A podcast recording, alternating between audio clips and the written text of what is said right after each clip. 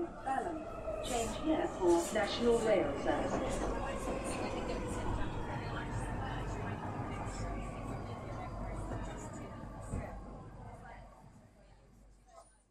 Bine ai revenit în stația Londra. Eu sunt Manuel Cheța de la manuelcheța.com și tu asculti podcastul Un Român în Londra.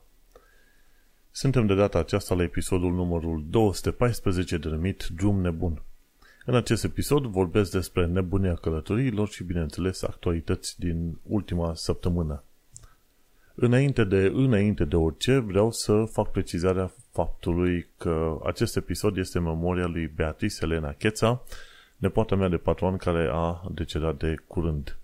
Săptămâna viitoare nu vom avea episod de podcast pentru că voi fi în România la comemorarea lui Beatrice Elena Cheța. Repet, acest episod este memoria lui Beatrice Elena Cheța, care ar fi trebuit să se bucure mâine de 1 iunie ziua copilului.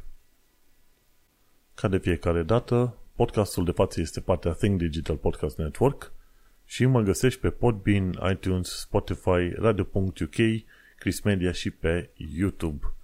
Ca recomandare de carte, ca de fiecare dată o am pe Innovators Dilemma de Clayton M. Christensen, care vorbește de modul în care business-urile se dezvoltă și după aia se distrug, tocmai când urmează sfaturile de bun simț ale managerilor uh, lor.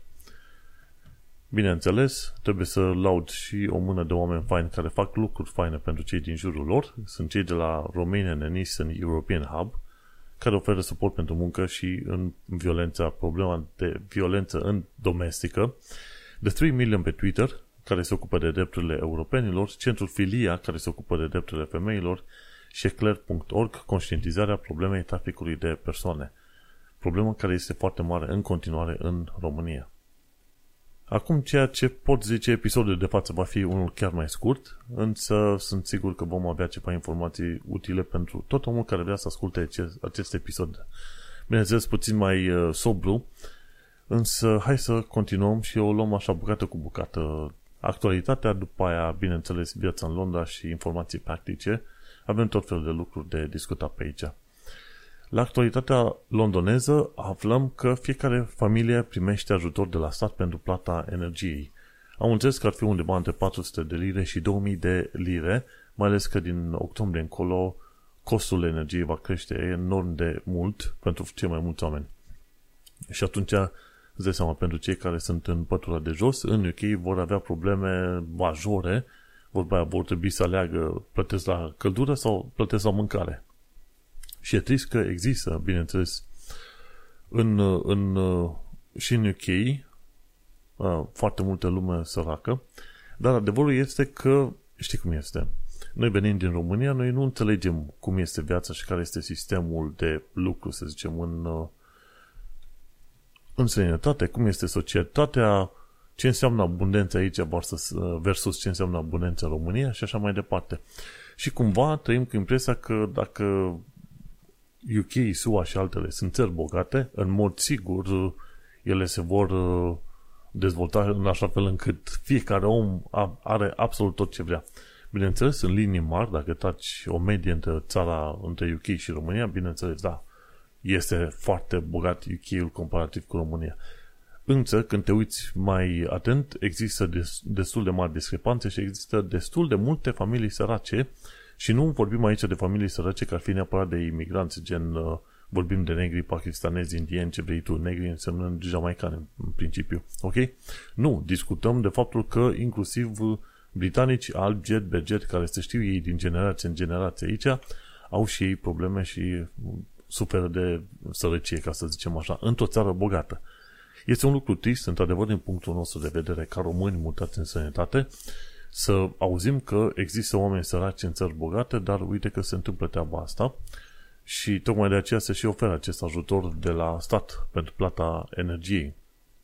Și e o măsură foarte bună, pentru că altfel ar fi destul de complicat pentru mulți oameni. Oricum, prețul a crescut la cei de la Sky News au făcut la un moment dat un reportaj și prețul la produsele cele mai ieftine a crescut undeva cu 50 până la 70% în ultimii câțiva ani de zile.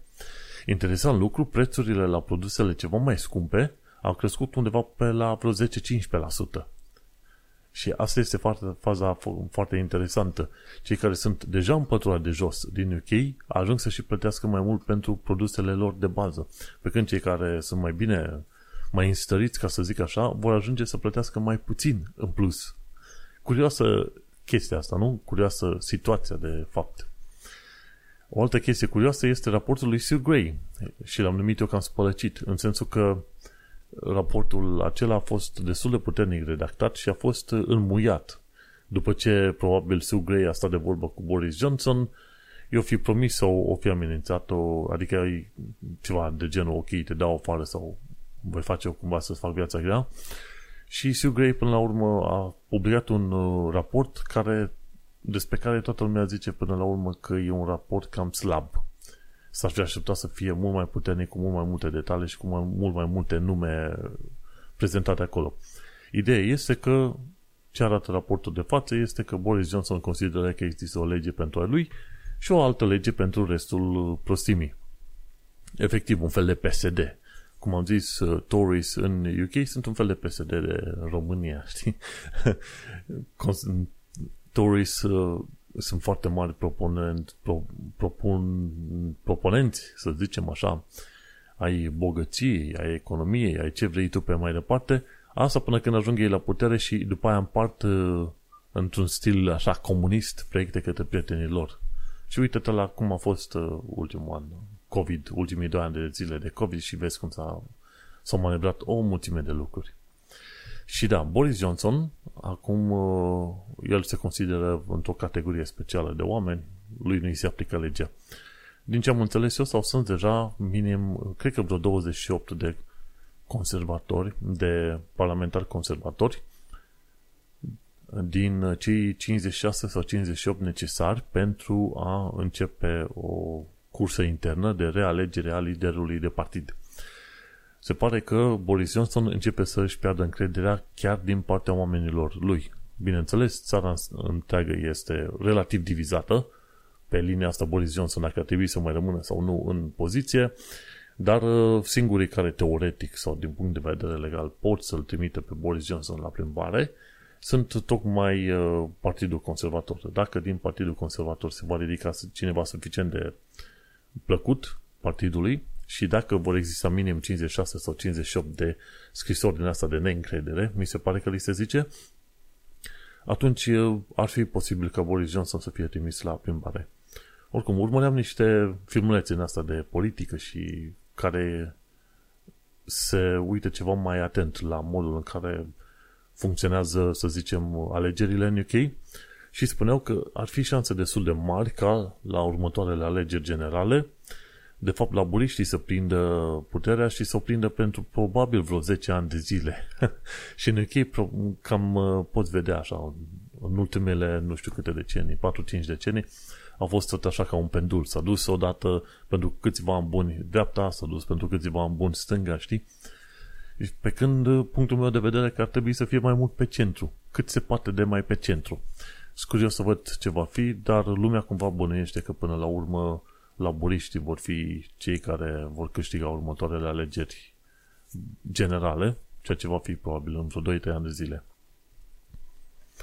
Și cam asta e. Am putea vedea uh, finalul uh, conducerii lui Boris Johnson? Poate da, poate nu.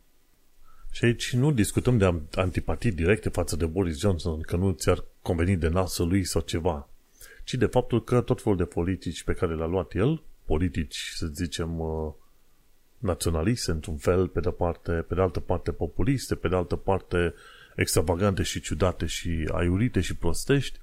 Bineînțeles, chestiile astea au afectat uh, de-a lungul timpului modul în care efectiv se trăiește în UK. Să ne gândim că, de exemplu, NHS are probleme majore. Oamenii nu reușesc să ajungă la GP-ul, la medicul de familie, nici după câteva luni de zile. Ai nevoie de anumite tratamente, aștepți șase luni de zile, un an, doi, trei ani de zile. De exemplu, dacă vrei să-ți faci o carie la măsea prin sistemul NHS, aștepți 5 luni de zile. Dacă vrei să plătești la privat vreo 50 sau 80 de lire, da, se poate de săptămâna viitoare sau de a doua zi. Și atunci este trist că o mulțime de oameni se folosesc de asigurările private, ori plătesc ei din buzunarul lor ca să își facă Nu numai scoatere de măsea sau ceva, ci pur și simplu multe alte lucruri. Și asta e vorba de tăieri din alea majore din cauza conservatorilor de-a lungul timpului. Ciudat, dar uh, asta este viața. Într-un mod interesant, mi-am găsit un moment de răscruce în care să mă mut în UK în 2015, chiar atunci când apărea falea asta mai mult mai puternică între UK și Uniunea Europeană.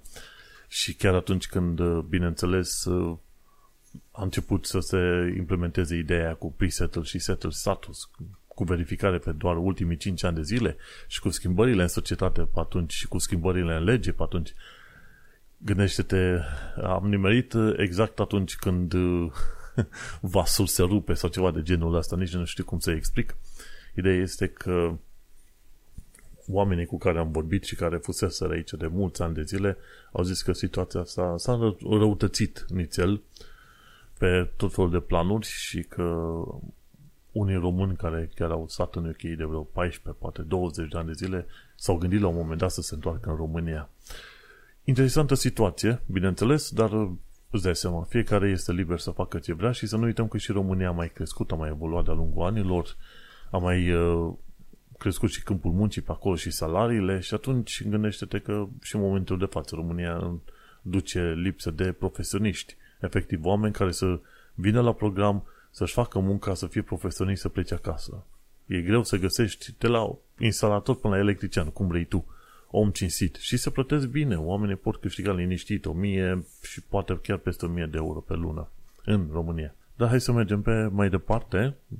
Desigur, am notat aici un link, ci că greu cu boii pe aripile de avion. Și este vorba de acel drum nebun sau despre nebunia călătoriilor de acum. În perioada asta, cei,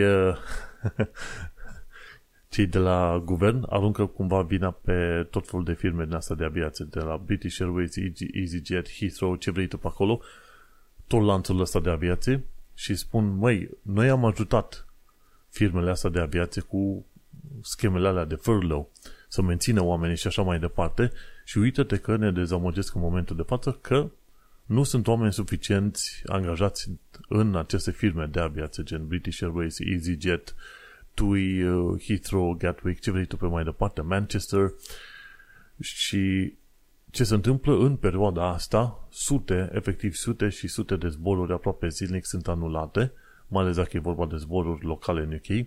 Sunt o tonă de oameni care au pierdut zborurile către călătorie, turism unde aveau de mers. Unii au vrut să-și facă anunțile prin Turcia, Grecia, ce vrei pe acolo și au ratat zborurile. Alții sunt ținuți cu orele întregi în aeroporturi și discutăm de Gatwick, de exemplu, sau de aeroportul Manchester.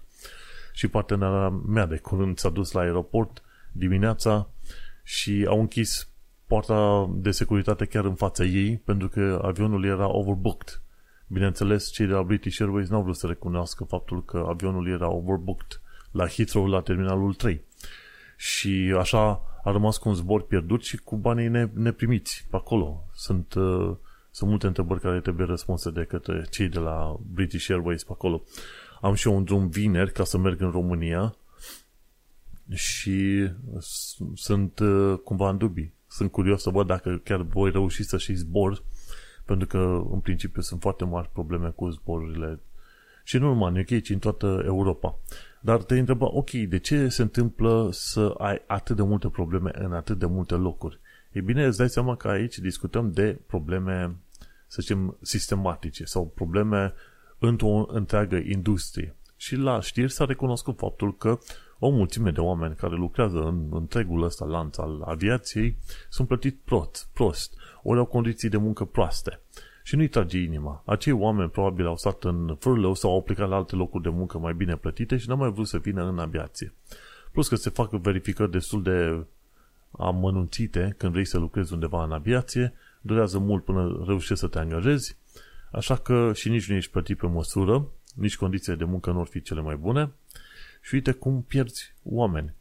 Și aici e ușor de dat vina pe faptul că n-au angajați, dar vina principală este a firmelor din astea de aviație, Pentru că, bineînțeles, la rândul lor nu și-au tratat angajații pe cum trebuia. Și, bineînțeles, chestia asta a ajuns să o resimte oamenii pe bandă, pe bandă rulantă și discutăm, uh, îi zic, sute de zboruri anulate. Noi aici, la sute de zboruri anulate săptămânal pe UK, discutăm de zeci de mii de oameni care sunt lăsați de izbeliște. Și oameni care ar trebui să primească măcar uh, refund pentru bilete și am înțeles că o bună parte nu primesc refund. Deci firma ia banii, de aviație ia banii și tu rămâi cu ochii în soare. Asta e o chestie foarte urâtă și nesimțită. Mergem pe mai departe la o altă știre și anume e vorba de NHS. Discutam la un moment dacă NHS are probleme. Ei bine, asta e un alt stil de problemă. E cazul de, e cazul de Lewisham și Greenwich NHS. Ce s-a întâmplat? O femeie a avut un avort uh, spontan, n-a putut duce sarcina la final și n-a vrut să primească fătul și a fost nevoiți oamenii să-l țină în frigider. Îți dai seama ce nebunie absolută chestia asta.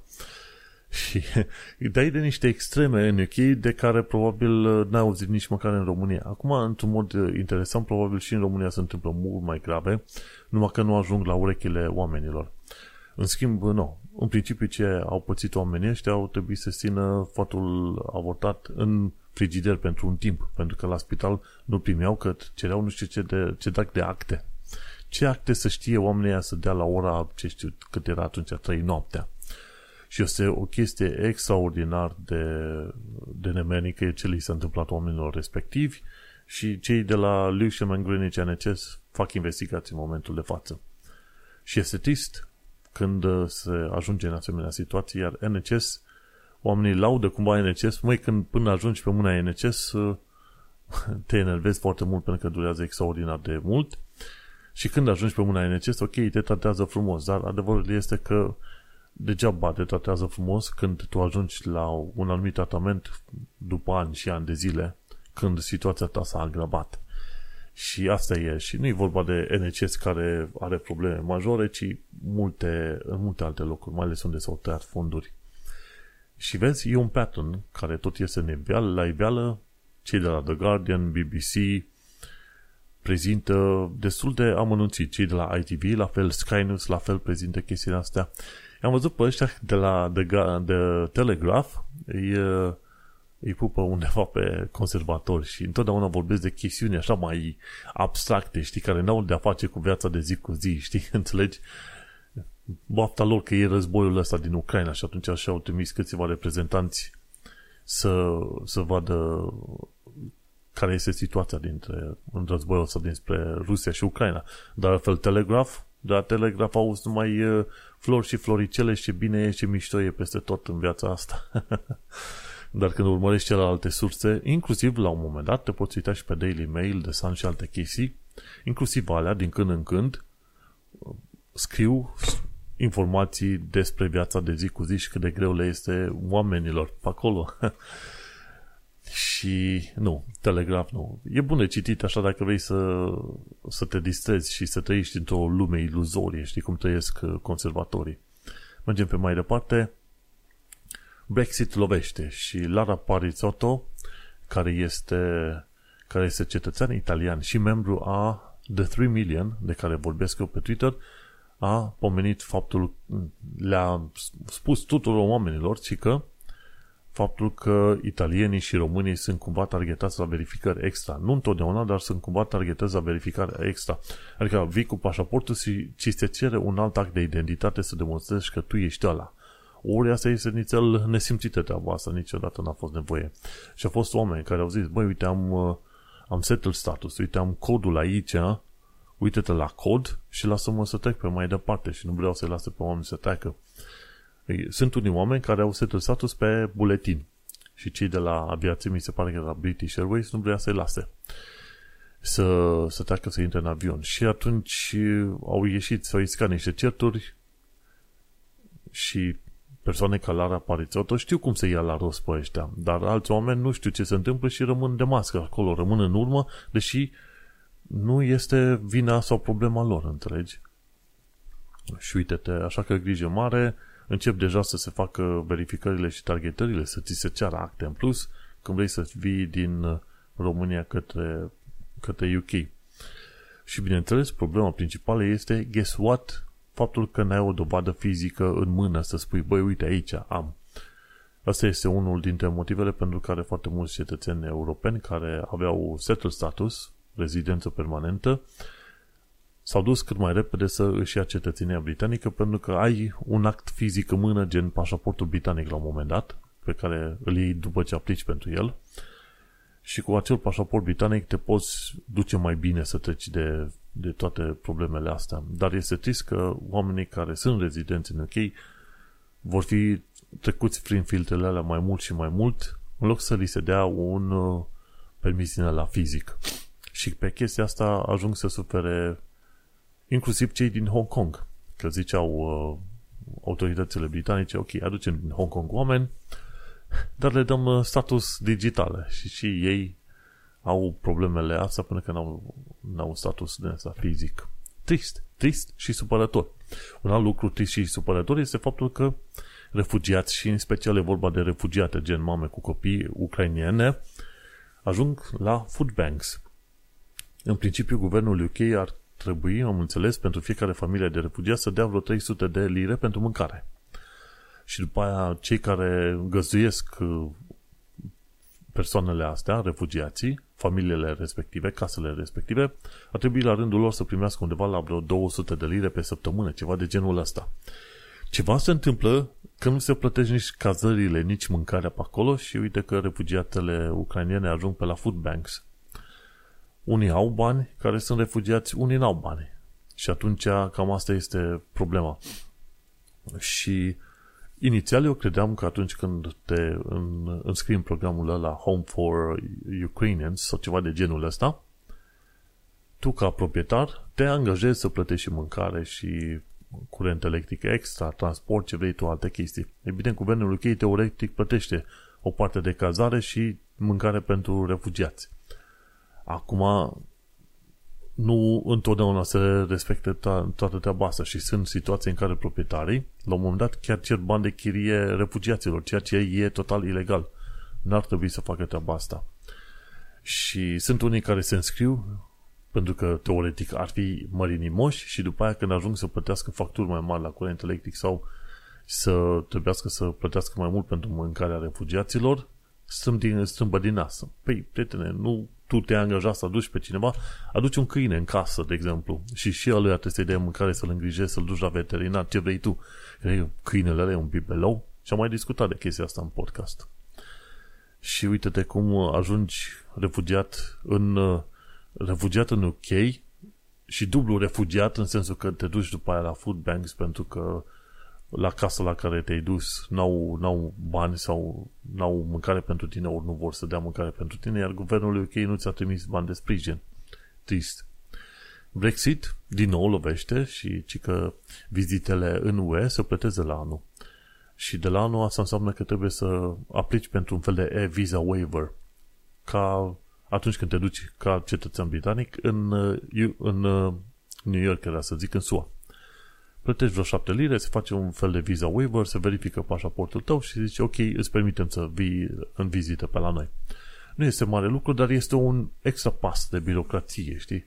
Nu, nu mai e ca înainte când erai în Uniune, te duceai la avion, plecai și erai liber să te plimbi pe oriunde îți convenea ție, știi? Mergem pe mai departe. Uite ce am mai aflat. Uite că ziceam din titlu, zice drum nebun. drum nebun în viața asta și 2020 într-adevăr e, e cel puțin nebun dacă nu mai mult de atâta. Dacă noi ne-am plâns de 2000, 2022, pardon. Noi ne-am plâns de 2020, 2021 și noi am zis ok, în 2022 o să ne fie mai bine. Măi, 2022 pentru multe situații și pentru mulți oameni a ieșit mult mai rău și mult mai groaznic decât s-ar fi gândit, cred că cei mai mulți oameni.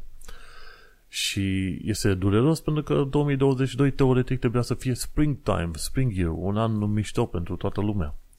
Uite că nu este. Și ce am aflat de curând este că muncitorii imigranți în agricultură păcăliți și vorba de imigranți aduși, mi se pare, tocmai din zona Indiei ca să lucreze la muncă de câmp. De ce? Pentru că nu mai sunt suficient de mulți imigranți bulgari și români care să mai vrea să vină să lucreze câmpurile din UK. Atunci îi aduc din uh, India. Ce se întâmplă?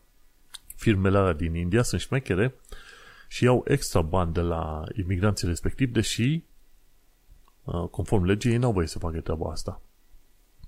Și atunci săracii imigranți se văd uh, mutați, veniți în UK să lucreze câmpurile și probabil chiar și jumătate de bani câștigați li se iau de către firmele respective, deși n-ar avea voie să se întâmple treaba asta. Scamatorii din alea în sensul ăla românesc, știi?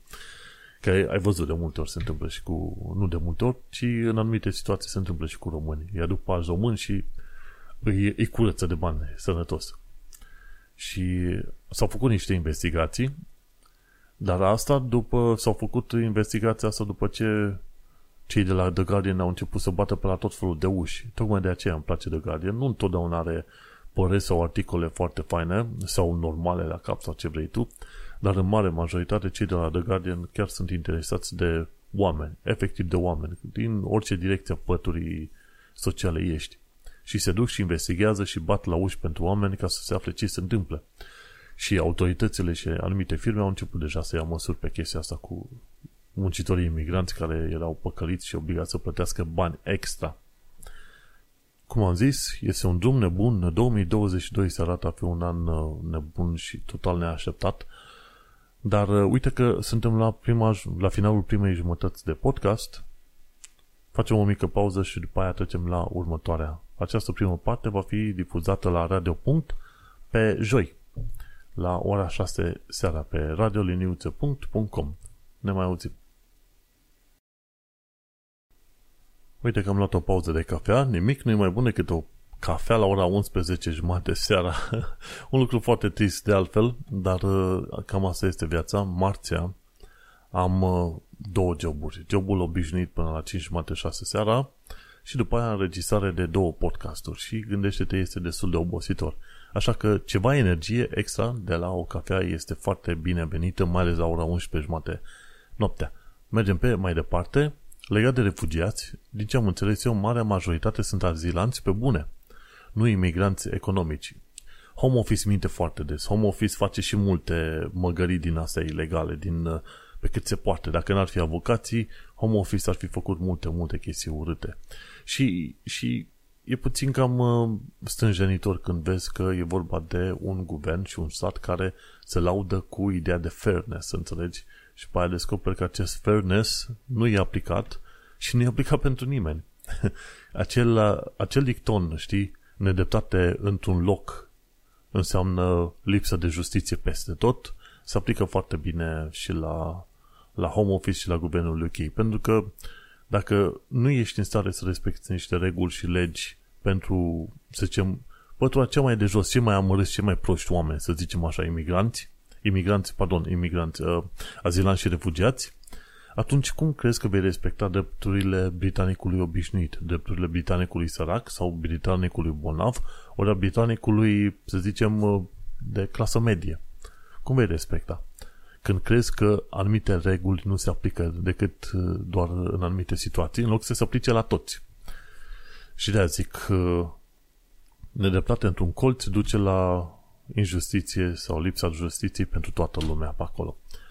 Și tipul ăsta ce zicea, stai să vedem pe Twitter era mesajul ăsta, zicea în felul Lewis Goodall.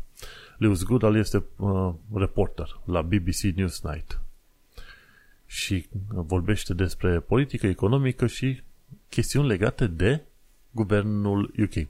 Și spune așa, UK a oferit azil la 98% dintre sirieni 97% din eritreeni, 95% dintre sudanezi, 91% dintre afganistani, 88% dintre iranieni și, efectiv, 76% dintre cereri ale bărbaților dintre care au vârste între 18 și 29 de ani au fost aprobate. 76%, ok?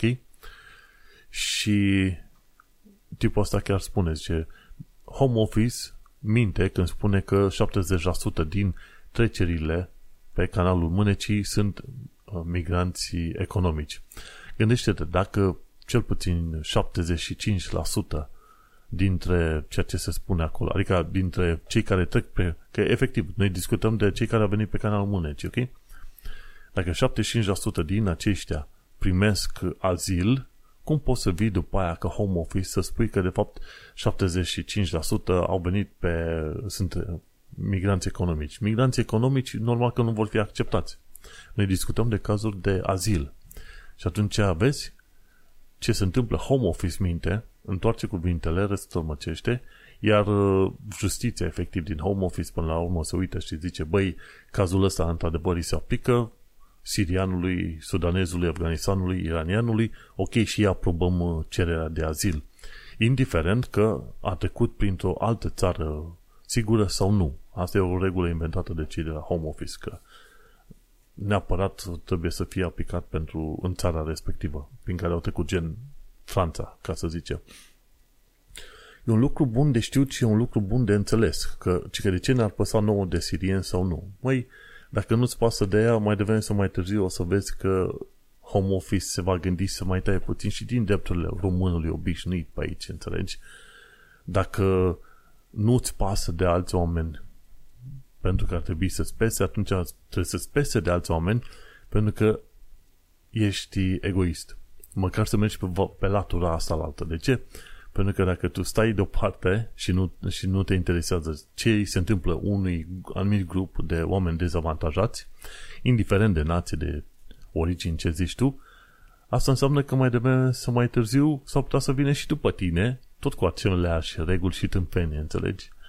Și de aia trebuie să fii puțin atent, să vezi la ce se întâmplă pe acolo. Într-adevăr, da, noi uh, europenii nu avem aceeași cultură cu afganistanii sau cu cine știe, cu sudanezii sau ce vrei tu pe, pe acolo. Dar uh, gândește-te că noi ca români nu avem aceeași cultură cu britanicii, de exemplu, da? Când te duci în anumite locuri și vezi că românii dau muzică la tare în Londra, da?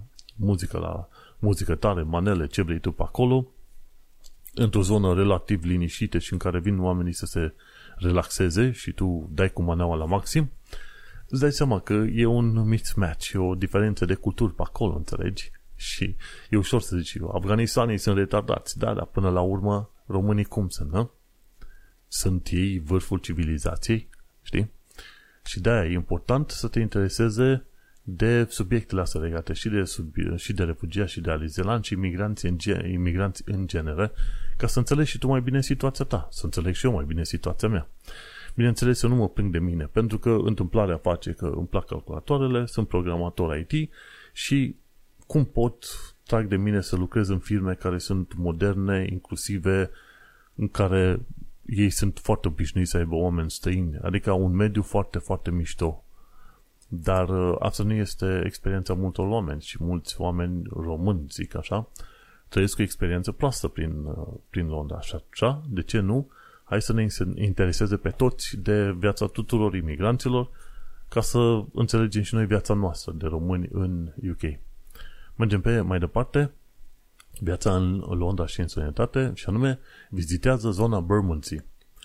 Și este tipa asta, Lady in London, care mai face tutoriale din asta de plimbare prin Londra și du-te la plimbare pe Bermondsey Street. În principiu, ce, ce trebuie să faci dacă vrei să vizitezi zona aia, te duci până la London Bridge, ieși la nivelul străzii și după care te învârți efectiv în jurul London Bridge, în sus și în jos, cam un uh, kilometru și efectiv ai acoperit zona Bermondsey.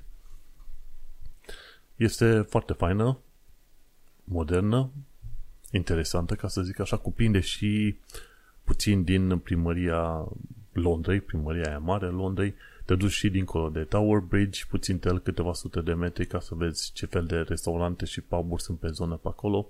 Este foarte fain, m-am plimbat pe toată zona asta, așa că nu uita să te plimbi și tu. Caută, să zicem, Visiting Bermondsey, near the Shard sau London Bridge și o să-ți placă foarte mult. Și așa de pe tort, în principiu, informațiile practice. Și am două bucăți de informații în astea practice. Una la mână ai grijă mare la serviciile Buy Now, Pay Later. Mi se pare Klarna este printre cele mai cunoscute. Când folosești serviciile astea Buy Now, Pay Later, să știi că ratele pe care le ai de dat la produse vor fi raportate la credit reports, la firmele astea de credit scoring. Și dacă cumva ai ratat o anumită rată, gândește-te că chestia asta va fi raportată la credit reports, la firmele respective și o chestiune neplătită, o factură neplătită la un moment dat, îți rămâne pe raport, mi se pare mai bine de vreo 6 luni de zile și îți scade, ce știu, 10-15% din puncte din scorul tău, ceea ce înseamnă un lucru extraordinar de mare, înțelegi? Și durează probabil până și la un an jumătate ca să reușești să scapi de acea informație de pe credit report. Dacă ești în situația în care tu trebuie să folosești buy now, pay later, mai bine strânge bani și așteaptă reduceri și fă ceva, numai să nu folosești serviciul la buy now, pay later, ok? Cam asta este sfatul. Dacă îl folosești Buy Now Pay Later, fii sigur să plătești absolut toate ratele care ți plăti, pentru că dacă nu, apare în credit score și te taie. Te taie și e după aia foarte complicat pentru tine să obții niște servicii pe cum ai vrea tu să le obții. Un alt sfat practic este cum să verifici credit score. Sunt cei de la which.co.uk care au uh, tot felul de tutoriale de astea, inclusiv legate de aviație. De exemplu, dacă ți-a fost anulat zborul, du-te pe which.co.uk și caută cancelled flight și găsești acolo tutoriale și îți povestesc ei ce trebuie să faci tu ca să primești un refund sau ceva de genul ăsta, știi? Și în principiu, cum poți să-ți verifici credit score-ul pe UK? Și credit score-ul, una, cum îi se spune? Ai credit score-ul care îți dă o anumită cifră, ai credit report care spune o listă de lucruri legate de informațiile legate de tine, de loc de muncă, de ce vrei tu pe acolo, adrese și așa mai departe. Ok? Astea sunt două chestii. Și pe lângă asta mai așa, mai sunt firmele de credit score, sunt vreo trei firme foarte mari de credit score pe UK, care ele îți construiesc acele, acel raport de credit. Și o secundă, că ne uităm acum pe linkuri. Cele trei mari firme sunt Experian, Equifax și TransUnion cred că TransUnion și-a schimbat numele în Call Credit, cred, nu știu sigur. Și atunci ai Equifax, Experian și TransUnion slash Call Credit, care ele sunt rapoarte despre tine. Și atunci sunt tot felul de firme, de la bănci până la asigurări, până la ce vrei tu, care verifică rapoartele alea despre tine la Equifax Experience sau Call Credit slash TransUnion. Pe lângă astea sunt aplicații pe care le poți folosi ca să-ți urmărești credit score-ul în mod direct, zilnic, oricând vrei tu pe acolo. Și atunci una, una dintre aplicațiile respective pe care le poți folosi ca să vezi credit score este Clear Score. Clear Score. Clear Score și acolo primești codul de la Equifax. Foarte interesant. Deci cu Equifax te acoperi având Clear Score. O altă aplicație pe care o poți folosi pentru a vedea, să zicem, pentru a vedea codul este, stai să mă uit pe telefon, mai aveam una chiar foarte faină. Încă puțin. E Credit Karma. Deci Credit Karma au prezentare de score și raport de la TransUnion iar mai apoi ClearScore sunt cei cu Equifax, iar de la Experian, Experian au ei, chiar ei, aplicația lor și atunci îți poți face un cont online și verificări și așa mai departe. Și așa că vei afla că trebuie să folosești ClearScore, Credit Karma și Experian ca să-ți verifici uh, scorul și raportul la cele trei servicii diferite. Și contează să verifici acele trei servicii diferite pentru că ele raportează într-un mod puțin uh, diferit sau strâng într-un mod și interpretează într-un mod diferit uh, aceleași informații legate de tine. Și de ce este important să verifici credit score-ul? În, în principiu, măcar o dată pe săptămână sau, dacă nu în cel mai rău caz, o dată pe lună, e bine să verifici credit score-ul pentru că la un moment dat ai putea avea o informație greșită în rapoarte de credit score probabil, ce știu, o firmă de telefonie ți-a trecut niște datorii pe care nu ar fi trebuit să le ai. Și atunci, verificând credit score-ul, vezi că s-au raportat niște informații greșite și te duci să rezolvi problema cu firmele respective, gen de telefonie. Și așa te poate ajuta pe mai departe când ai nevoie de, ce știu, un împrumut de la bancă, ca să zicem așa. Așa că pe UK este foarte important să ai un credit score cât de cât uh, ok. În România nu este atât de bine cunoscut conceptul ăsta de credit report, credit score, doar auzi de chestiile alea doar pe la bancă, uite, am cerut detalii de la biroul de credit, dar oamenii obișnuiți nu știu cum să ajungă la informația respectivă. Pe când în UK este chiar foarte ușor să ajungi la informația aia, mai ales când ai aplicații gen Credit Karma, Clear Score sau Experian. O chestie foarte importantă de înțeles este cea legată de ce fel de agenții de credit folosesc băncile. Și uite-te că am aici un tabel foarte fain, am și dat link în show notes și uite-te, majoritatea băncilor, ba nu, mai toate băncile, ia să vedem, e Tesco, Santander, Post Office, NatWest, Black Horse, HSBC, Nationwide, da, efectiv, majoritatea băncilor folosesc în mod clar Experian. Unele dintre bănci folosesc și Experian și Equifax și TransUnion, cum e Royal Bank of Scotland sau Santander. Știi? Și e important de știut. Se pare că până la urmă se pare că până la urmă Experian este foarte des folosit de bănci și de uh, firme din astea de împrumuturi, ca să-ți dea carduri de împrumuturi, de exemplu. Experian e folosit în mod sigur decât firmele astea. Ok, ce mai vedem aici? Mobile providers, ei bine, utilizăm firmele astea care îți dau telefoane mobile, rețele mobile, ce vrei tu, gen BT, O2, 3, ce vrei tu, în majoritate folosesc Equifax. Și doar una singură folosește Call Credit și asta e Tesco Mobile, dar folosește și Equifax. Deci telefonia mobilă folosește Equifax, băncile și asigurările folosesc, băncile, asigurările și cărțile de credit folosesc Experian. și e important de urmărit linkul ăsta.